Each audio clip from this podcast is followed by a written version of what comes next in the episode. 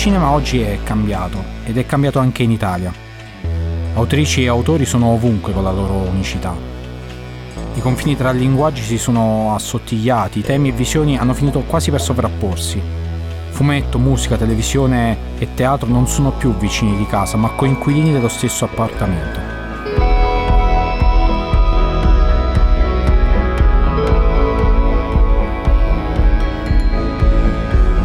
Su Mubi Podcast Voci Italiane Contemporanee, un podcast di Mubi Italia in collaborazione con Cora Media.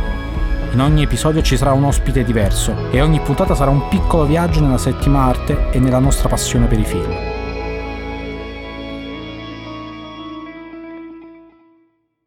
Buonasera e benvenuti a Voci Italiane Contemporanee, il podcast di Mubi Italia. Applauso. Stasera è una puntata speciale anche perché è l'ultima della, della stagione, di questa prima stagione di Voci Italiane Contemporanee. Eh, la registriamo dal vivo, la registriamo in una cornice speciale come quella del Palazzo delle Esposizioni e lo facciamo con un ospite di cui siamo veramente orgogliosi e felici. E con noi stasera Isabella Rossellini.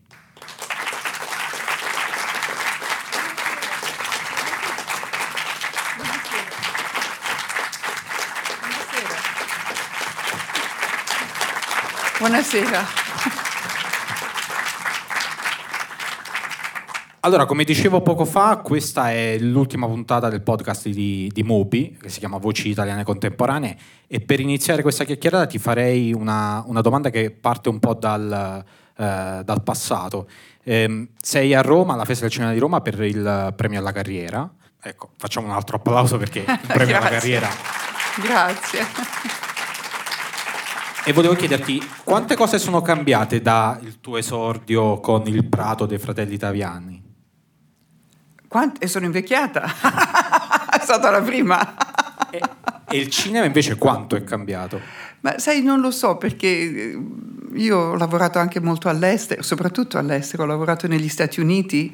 Il primo film che ho fatto con i fratelli italiani il Prato è stato fatto in Italia, è difficile dire, non è che credo che il cinema poi cambi, certo è passato dal, dal film al digitale, per esempio, questa è stata una grande rivoluzione, c'è meno luci, il, il digitale fotografa. L'altro l'ultimo film che ho fatto era una serie televisiva, mi hanno detto vai sul set, sono entrate sul set, mi hanno indicato lì e sono entrato in una stanza tutta buia, dico ma no, ma che, che è successo? Ho sbagliato, però c'era altra gente, dice no, giriamo così senza luci, tutto scuro, perché il digitale riesce, è molto sensibile, quindi questo non esisteva. Mia madre, che era un'attrice di Hollywood, Ingrid Bergman, che lavorava negli anni 40, mi raccontava di questi luci enormi che si scioglievano i, i, i, il trucco, talmente erano caldi. Io quelli non li ho avuti, però c'è stato un enorme progresso tecnologico.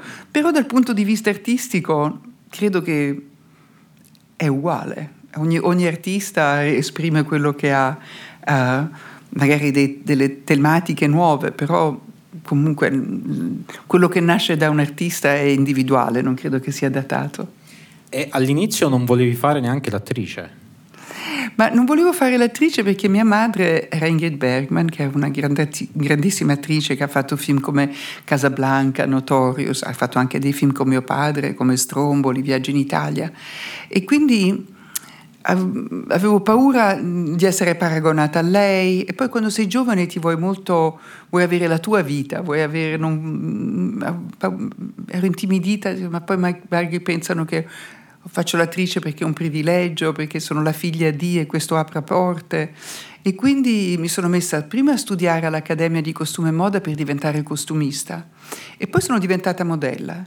E la modella ha avuto un enorme successo come modella e questo mi ha incoraggiato a essere attrice perché Avedon, Richard Avedon, il grande fotografo di moda, mi diceva sempre guarda Isabella che le modelle sono come le attrici del cinema muto, non hanno un dialogo, non possono parlare, ma io fotografo emozioni. E, e, e, quindi eh, mi ha convinto. Sono andata a scuola di recitazione o, o sono diventata attrice solo verso 30 anni, 31-32 anni. Ma c'è stata anche una, una, parentesi da giornalista, da aspirante giornalista. No, ma non era tanto un aspirante giornalista, cioè non, non, non, eh, io sono andata a New York, mia mamma appunto era a Broadway, dove è, è, è, la strada dove ci sono tutti i teatri, e quindi andavo a trovare mia madre anche per migliorare il mio inglese.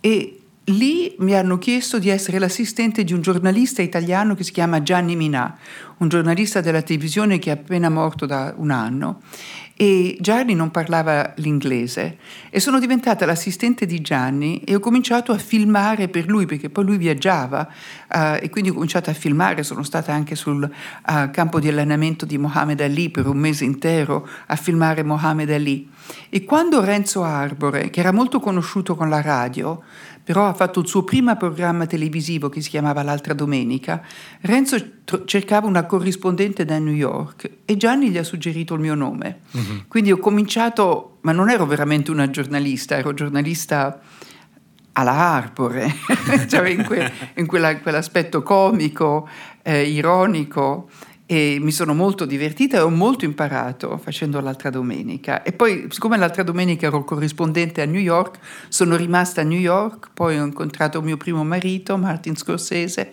poi ho incontrato un secondo marito, Jonathan Wiedemann, ho avuto due figli e quindi mi sono sempre più radicata a New York.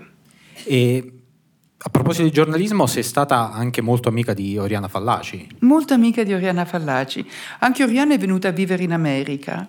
E, cioè, andava a Firenze, la sua Firenze, però aveva anche una casa a New York e io ero molto amica eh, di, di Oriana, anche un po' schiava perché Oriana era molto autoritaria, quindi mi mandava fai questo, fai quello, io dovevo ubbidire perché molto, eh, ho molta paura di Oriana e c'era anche una grandissima differenza d'età, però l'ho vista molto e le ho voluto molto bene. Mm-hmm. Ti, ti, ti, faccio una domanda da, da napoletano. Sì. Eh, hai, hai anche intervistato Massimo Troisi. Sì, ho anche intervistato Massimo Troisi. Allora, per l'altra domenica io facevo queste interviste, però erano sempre delle interviste comiche o comunque allegre di tono.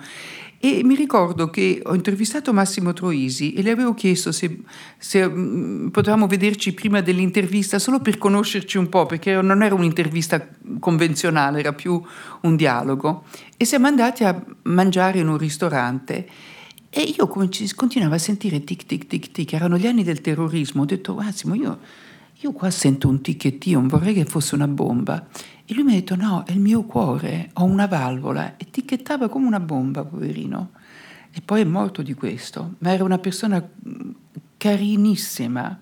Mm-hmm.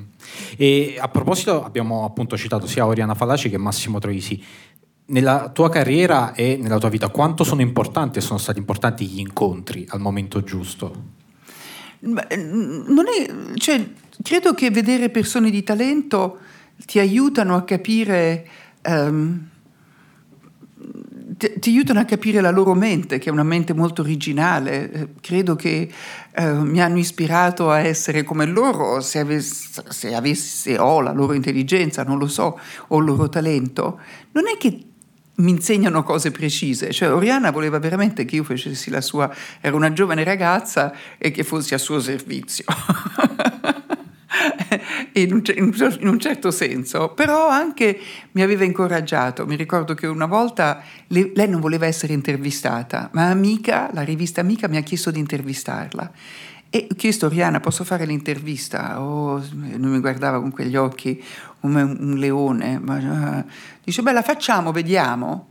E, e io, quindi abbiamo fatto l'intervista, però lei l'avrebbe riletta e avrebbe detto sì o no.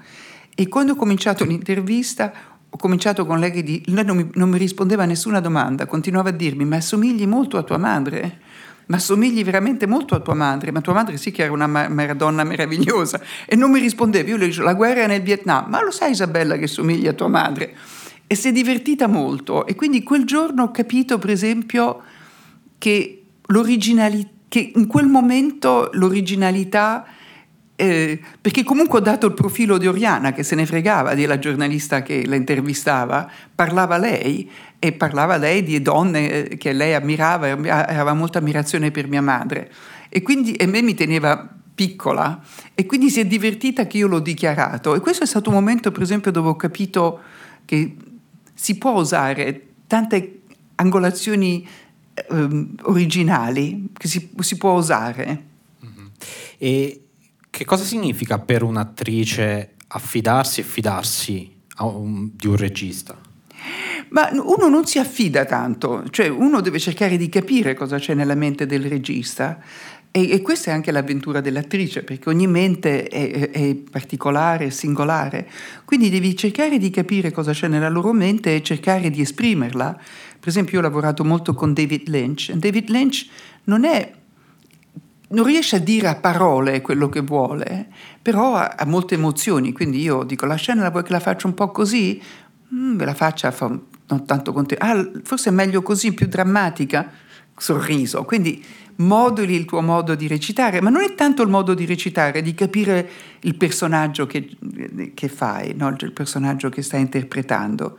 Um, quindi per me è più un'interpretazione del, quello che è nella mente dei registi e se riesci a interpretare e a capire quello che vogliono bene, eh, loro sono contenti di lavorare con te, se no poi non ti riprendono. Quanto c'è stato il, il, pensiero di passare dietro la macchina da presa, di cominciare a dirigere? Ma io ho sempre amato molto gli animali, fin da piccola, e avrei voluto studiare etologia, però non ero brava a scuola e quindi sono, um, sono diventata modella, mi sono iscritta alla, all'Accademia di Costume e Moda pensando di diventare costumista e poi attraverso la, l'Accademia di Costume e Moda sono diventata modella, poi attrice quando ho avuto il coraggio uh, di farlo. Um, però quest'idea di fare film sugli animali io l'avevo fin da quando ero piccola e ho lavorato con un regista che si chiama Guy Madden, che è molto, un, una, un regista di avanguardia canadese che lavorava con 7-8 persone sul set. Un set ci sono sempre dalle 80 alle 130 persone, quando dice azione deve avere un'autorità come un generale. Io non, dicevo, non, mi, non mi vedevo di diventare regista perché non, nessuno mi ascolta. Ma 7-8, sì. E infatti io ho cominciato quindi la regia facendo questi film che hanno avuto molto successo in America e sono presentati in Italia per la prima volta qui al Festival um, del Cinema. E, uh, uh, e lavoro, continuo a lavorare con la troupe di Guy, 7-8 persone, non di più. E, è, è anche interessante perché a un certo punto l'aspirazione o comunque la, la, volontà di dirigere sarà sostenuta da Robert, Robert, Redford. Sì, allora quello che è successo come cronologia è che io ho fatto il film con Guy Madden, questo regista canadese stravagante, un, però il film era un film normale di un'ora e mezza che faremo vedere anche al festival, che si chiama The Saddest Music in the World, la musica più triste del mondo. E era il 2003 o 2004 che abbiamo fatto il film e nel 2006 mio padre avrebbe avuto cent'anni. Mio padre è Roberto Rossellini, il grande regista del neorealismo e quindi io avevo immaginato, come poi è successo, che ci sarebbero state delle retrospettive, che avrei dato delle interviste, però avevo voglia di dire delle cose mie, personali, dal mio punto di vista di mio padre. E ho voluto eh, che Guy Madden prestasse la sua estetica. I suoi film sono in bianco e nero e sono girati come se fossero mu- del muto, ma non sono film del muto, cioè sonoro. Sono tutti graffiati, ma salta da una scena all'altra, come i film che non sono rovinati. E lì ho detto mi piacerebbe utilizzare questa tua estetica perché spiega la fragilità del cinema e il fatto che i film dei miei genitori, soprattutto quelli di mio padre, che hanno avuto sempre un successo, sono stati influenti per, per altri registi, ma non erano film di grande cassetta, um, eh, eh, si deterioravano, avevano bisogno di essere. E quindi abbiamo fatto questo primo film dove io ho fatto la sceneggiatrice e la corregia, che si chiama Mio padre a cent'anni, che è di 20 minuti, anche questo lo facciamo vedere. E Robert Redford gli è piaciuto molto questo mio film, è un po' surreale. Mio padre è un pancione, perché io non avevo. Io non sono riuscita a immaginare un attore che potesse interpretare mio padre, però quando pensavo a lui mi è venuto in mente la siesta che facevo con lui il pomeriggio, papà era grassissimo, aveva questo pancione morbido, caldo. Ho detto, ma se facessi papà come un pancione di un Buddha, una donna incinta, una luna sorgente? E quindi in questo film io non sapevo di avere un tono surrealista, invece sono surrealista e sono la figlia del neorealismo, vai a capire. Comunque, papà è un pancione che mi parla e poi Guy ha avuto l'idea di farmi fare tutti gli altri personaggi, che sono Federico Fellini, Alfred Hitchcock, David Selznick, mia madre, perché ha detto così la gente capisce che non è un documentario sul neorealismo, ma quello che tu hai nella mente. E quindi abbiamo fatto questo primo film che Robert Redford, il grande attore e regista, ha visto e mi ha detto ma tu devi fare la regia e io ho un'idea per te. Era l'inizio di YouTube e YouTube, eh, lui era, Robert Redford anche lui è un cinefilo e lui era molto appassionato di cinema muto e ha detto durante il muto c'erano i film corti che adesso invece con l'industrializzazione del cinema non ci sono più. Tu puoi fare per la televisione mezz'ora, questo è il formato più piccolo più corto. Per un cinema normale così deve essere almeno di un'ora e mezza. E invece lui voleva che io facessi dei film di due minuti e ho fatto quindi 50 corti sugli animali, green porno si chiamano, dove ho usato, perché poi sono tornata anche all'università, sono, sono etologa adesso, da adulta sono andata all'università, ho preso un master e mentre studiavo facevo questi film buffi, comici sugli animali. Anche questi verranno tutti fatti vedere alla festa del cinema. E sempre alla festa del cinema di Roma verrà proiettata la chimera di Alice sì. Rohrwacher. Eh, ci racconti come hai incontrato Alice, come vi siete trovate? Allora, io non so perché non ho lavorato mai molto in Italia, credo in parte perché avendo vissuto in America, uh, facendo la modella, uh, credo che nel cinema comunque si lavora anche fra amici. E quindi uh, sono stata per vent'anni, questa carriera da modella continua, non finiva mai, era stata meravigliosa, ha continuato, però sempre a New York. E quindi sempre meno venivo in Italia, avevo sempre meno contatti. E poi un giorno mi ha chiamato Alba Rodwacker la, la sorella di Alice, che mi ha detto il mio compagno Saverio Costanzo vuole fare un film e un ruolo per te. Sono rimasta sorpresissima perché nessuno in Italia mi ha mai chiesto di fare un, un film e sono, ho detto subito di sì e abbiamo fatto um, La solitudine dei numeri primi dove avevo un piccolissimo ruolo ed è stata Alba che ha consigliato ad Alice di incontrarmi e, e poi Alice mi ha proposto di fare la signora Fiora nella chimera. E mentre eravate sul set, sono ehm, tra un ciak e l'altro, sono crollate delle riviste, una montagna di riviste che erano lì per, per scenografia. Questa cosa ce l'ha raccontata eh, Alice. A un certo punto avete trovato, ehm, se non sbaglio, oggi, eh, e in copertina c'eri, c'eri tu. Da bambina. Da bambina. Co- come ti sei sentita quando hai visto quella Ma guarda che Alice era... Oh, ma allora, c'era, eravamo sul set, il set era decorato, io faccio una signora molto vecchia e quindi ho delle pile di, di giornali molto vecchie, tra cui Oggi, che era un, una rivista un po' di pettegolezzi, forse esiste ancora, sì. con... con eh, e c'era questa pila. Io come ho visto la pila, ho visto le date, 50, 60, ho detto vedrai che c'è sicuramente una con mia mamma in copertina. E sono andata a cercarle. Poi ho detto Alice, guarda, c'era effettivamente una foto con mia mamma, io con due o tre anni. Alice non ci poteva credere, ma io sono abituata a questo perché noi da piccola eravamo perseguitati dai paparazzi, cioè mia mamma lo era, ma noi volevano anche fotografarla con noi bambini, quindi io come c'è una rivista degli anni 50-60 cerco sempre le foto di famiglia.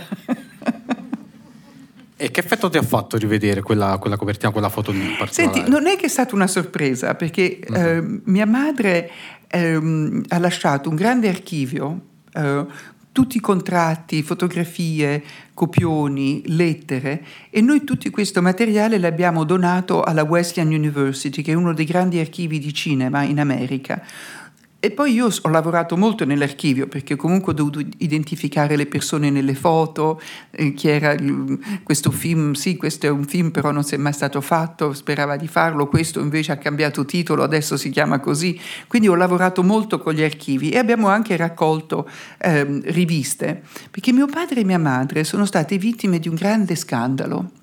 Mia madre era sposata, viveva a Hollywood era una grande attrice di Hollywood, e ha visto i film di mio padre e voleva assolutamente lavorare con mio padre e gli ha scritto una lettera dicendogli io sono un'attrice di Hollywood, vorrei lavorare con lei. Mio padre faceva i film subito dopo il dopoguerra, quindi l'Italia era un paese devastato dalla povertà, dalla, dalla, dalla guerra. E papà quindi leggerò la lettera che papà le scrive, perché farò vedere il primo film che hanno fatto insieme, Stromboli, e leggerò la lettera che papà le ha scritto perché papà doveva far entrare una donna straniera ehm, a lavorare in un mondo italiano dove di stranieri ce n'erano pochi all'epoca, però lui pensa a una rifugiata eh, di un campo profughi che si sposa con un uomo di Stromboli e il film si chiama Stromboli. E quindi leggerò questa lettera che è molto bella ed indica moltissimo come è fatto il neorealismo. Um, adesso mi sono dimenticata. Ah, lo scandalo. Quando hanno fatto il film si sono innamorati. Hanno fatto cinque film e tre figli, di cui anch'io uno, però mamma era sposata. Quindi gli hanno tolto il visto americano, perché mia mamma era svedese, non è più potuta andare in America per dieci anni, non ha visto sua figlia, sua prima figlia con il primo matrimonio. Ed era uno scandalo su tutti i giornali, quindi noi eravamo vittime, diciamo, dei paparazzi e dei pettegolezzi, non non tanto per la qualità dei film che i miei genitori facevano, ma per questo scandalo. Mm-hmm. E hai detto, e ti cito, eh, la curiosità è il mio motore, ma le risate sono il mio carburante. Perché? Ma perché la curiosità, guarda, succedono delle cose tristi nella vita, non so, a un certo punto verso i 45-50 anni non, non, ho lavorato più per un lungo periodo perché essendo modella, essendo conosciuta per essere una donna bella, comincia a essere difficile a quell'età di lavorare anche come attrice. Però io è lì che mi sono iscritta all'università perché ho detto ma Certo era triste, non posso dirti che ero allegra, però invece mi sono messa a studiare etologia, che era una cosa che avrei voluto fare da giovane, ma non c'era etologia in Italia all'epoca, c'era zoologia, biologia e mi sembravano troppo difficili. E quindi mi sono messa, poi ho sbagliato perché invece ho capito che erano delle cose un po' che ci dicevano a noi donne, la sai fare la matematica? Oddio no. E quindi rinunciavi senza neanche provare. Poi invece crescendo dici ma ci provo, vediamo. E quindi eh, per esempio quel periodo triste di non lavoro, eh, io l'ho superato moltissimo eh, studiando. È stato veramente un altro capitolo che non aveva niente a che fare con il mondo che avevo molto amato ma che mi aveva abbandonato. E quindi mi sono sentita felice di nuovo. Poi adesso all'improvviso sono di nuovo alla moda. E quindi premi, non so se perché ho 70 anni, ma premi alla carriera, inviti di qua, inviti di là. Copertina di Vogue l'avrei immaginato, però vedi com'è la vita. e una volta hai passato otto ore con Lucio Dalla. Ah sì, ah guarda, eh, beh, come lo sai questa storia? Allora, eravamo a Parigi, sono arrivati in un albergo e nella hall dell'albergo è andata a far colazione la mattina, c'era Lucio che faceva, io non lo conoscevo, però come italiani ci siamo salutati, lui ha detto ah, sediamoci insieme e ci siamo messi a parlare facendo colazione la mattina. Poi abbiamo visto, diceva, ma che è mezzogiorno, ma c'è un po' fame? Eh, pranziamo, abbiamo mangiato, abbiamo mangiato il pranzo, abbiamo continuato a parlare, verso le sei sono venuti dei signori a portarci, lui a un concerto, a me un'altra cosa, ma siamo rimasti tutto il giorno in questo ristorante a parlarci. Era adorabile. E poi con lui ho fatto un grande concerto a Napoli. A Napoli quando si riapriva, dopo tanti anni di... la gente non andava perché aveva paura um, della camorra, e Lucio Dalla ha fatto un concerto, c'erano 100.000 persone e mi ha invitato ad andare. Io non ho mai visto 100.000 persone, è un mare incredibile, l'emozione che possono avere le rock star, è incredibile. Um, e quindi è stato, poi siamo stati a Napoli, siamo stati benissimo, era il mio compleanno, lui mi ha fatto, mi ha fatto fare una mozzarella che aveva la forma di una torta enorme, poi l'ha messa in una barca a remi e mi ha portato con altri due o tre amici, mi suonava la chitarra, insomma è stato un compleanno, uno dei più belli che ho avuto mai nella mia vita. E l'anno prossimo ci sarà, partirai per una tournée nei teatri italiani. Perché questa decisione di, di andare allora, in teatro? Allora, io ho scritto, dei monologhi, uh, sempre sugli animali, sempre illustrati anche con delle cose comiche. Il mio ultimo monologo si chiama Il sorriso di Darwin e l'ho scritto per il Musée d'Orsay a Parigi e poi per le Théâtre National de Nice. Io parlo francese, sono bilingue col francese e, um, il, Musée d'Orsay aveva fatto una mostra su Darwin e mi aveva chiesto a me di fare una conferenza comica su Darwin che ho fatto. la direttrice del teatro di Nizza l'ha visto e mi ha commissionato un monologo comico su Darwin, che è diventato il sorriso di Darwin, che ho fatto sia in Francia sia in America, anche un po' in giro, molto in Germania, e adesso portiamo in Italia a, a gennaio e febbraio del 2024, questo che viene. E il, il, palcoscenico è una dimensione completamente diversa rispetto, o comunque abbastanza diversa rispetto alla uh, televisione. Prima parlavi di, sì. di, serie TV e del cinema. Eh, il contatto col pubblico è più diretto. Quando sei sul palcoscenico c'è un contatto. Il cinema, secondo me, è un linguaggio visuale, certo anche il teatro cerchi di fare delle belle luci e delle cose, però è, e poi i miei sono monologhi, quindi veramente parlo al pubblico e lì è, è, è, completamente diverso. La grande difficoltà dei monologhi è ricordarsi le 60 pagine a memoria. Ai ai ai. Ah, non si legge? No, lo so a memoria. Mannaggia a me. L'ho scritto così, l'ho scritto io. Potevo scriverlo che lo leggevo, ma invece no. e da spettatrice, cos'è che ti emoziona, ti piace dell'esperienza del cinema? Ma il cinema ti fa entrare in altri mondi, ti fa entrare in altri punti di vista o proprio altre avventure. Um, quando vedi film cinesi, vedi come si, come si, muovono, come si vestono, cioè entri negli altri mondi. Poi c'è sempre questo comune denominatore che siamo umani, quindi lo ritrovi, però è l'esoticismo di tutto questo che mi piace. Una volta anche come attrice ho, fatto, ho interpretato il ruolo di una eh, ebrea ortodossa. E io sono cattolica, ma mamma protestante, papà cattolico, detto perché a me? Il regista voleva me. Eh, e l'ho fatto. È stato per me non solo un'esperienza di attrice, ma quasi di antropologa.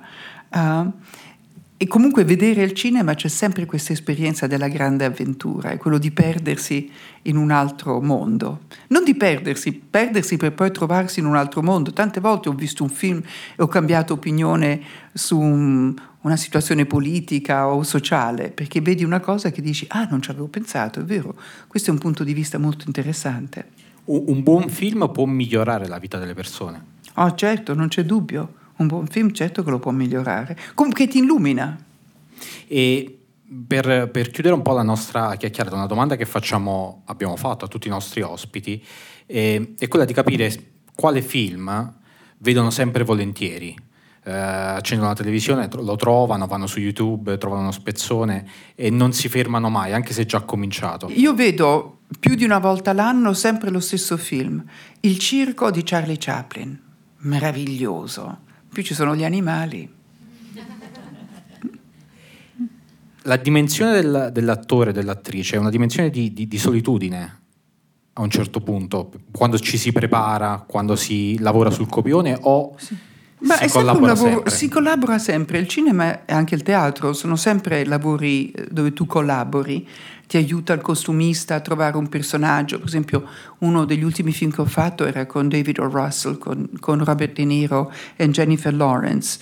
E non mi era chiaro il personaggio, perché eh, doveva essere una donna molto ricca che prestava i soldi a Jennifer Lawrence, che aveva un padre, Robert De Niro, che era um, un meccanico, un, una persona un po' volgare, eccetera. E io dovevo, avere, dovevo prestargli dei soldi. No, dico, ma come sono vestita? Ma com'è che questa donna ricca accetta di... E poi il costumista quando ho visto quel costumista che mi ha fatto i vestiti ho capito chi era il personaggio, mi aveva messo solo dei cashmere bianchi, beige e io vivevo in questa, andavo a trovare Robert De Niro in questo garage pieno di grassi, sporco, solo quello era divertente, solo quel contrasto era divertente, quindi ho capito chi era il mio personaggio. Um, io spesso dico il vestito fa il monaco, spesso quando anche mi vesto di persona, però anche quando uh, faccio un'attrice, il vestirsi, il truccarsi mi aiuta a capire qual è il personaggio che faccio. Forse perché sono stata all'Accademia di Costume e Moda, quindi per me il costume ha un'importanza forse più grande che per un altro attore. Siamo partiti dalla domanda, o meglio, siamo partiti dal racconto un po' del, dell'inizio della tua carriera e anche di come poi hai trovato questo mestiere, perché all'inizio, insomma, Accademia, ehm, la parentesi alla RAI come giornalista, come prima con Minà e poi con Renzo Arbore.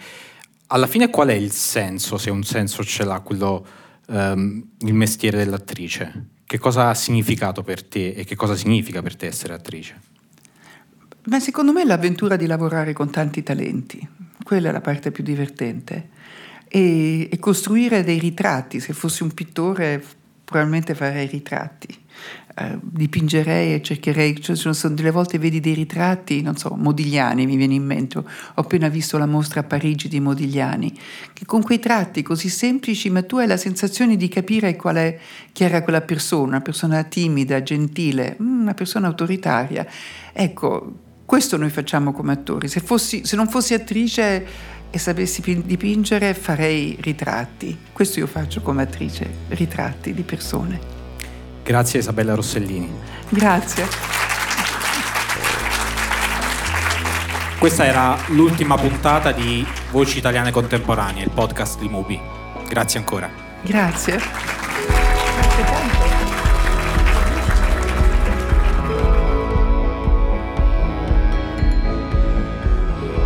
Voci Italiane Contemporanee, un podcast originale di Mubi Italia e Cora Media. Scritto e narrato da Gianmaria Tammaro Cura editoriale Marco Villa.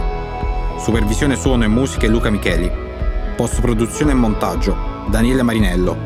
Fonico di studio Paolo Salomone, Aurora Ricci. Post producer Matteo Scelsa. Artwork originale di Pablo Martin. Executive producer Efe Sciacarel, Irene Musumeci, Simona Montemurro, Ilaria Celeghin,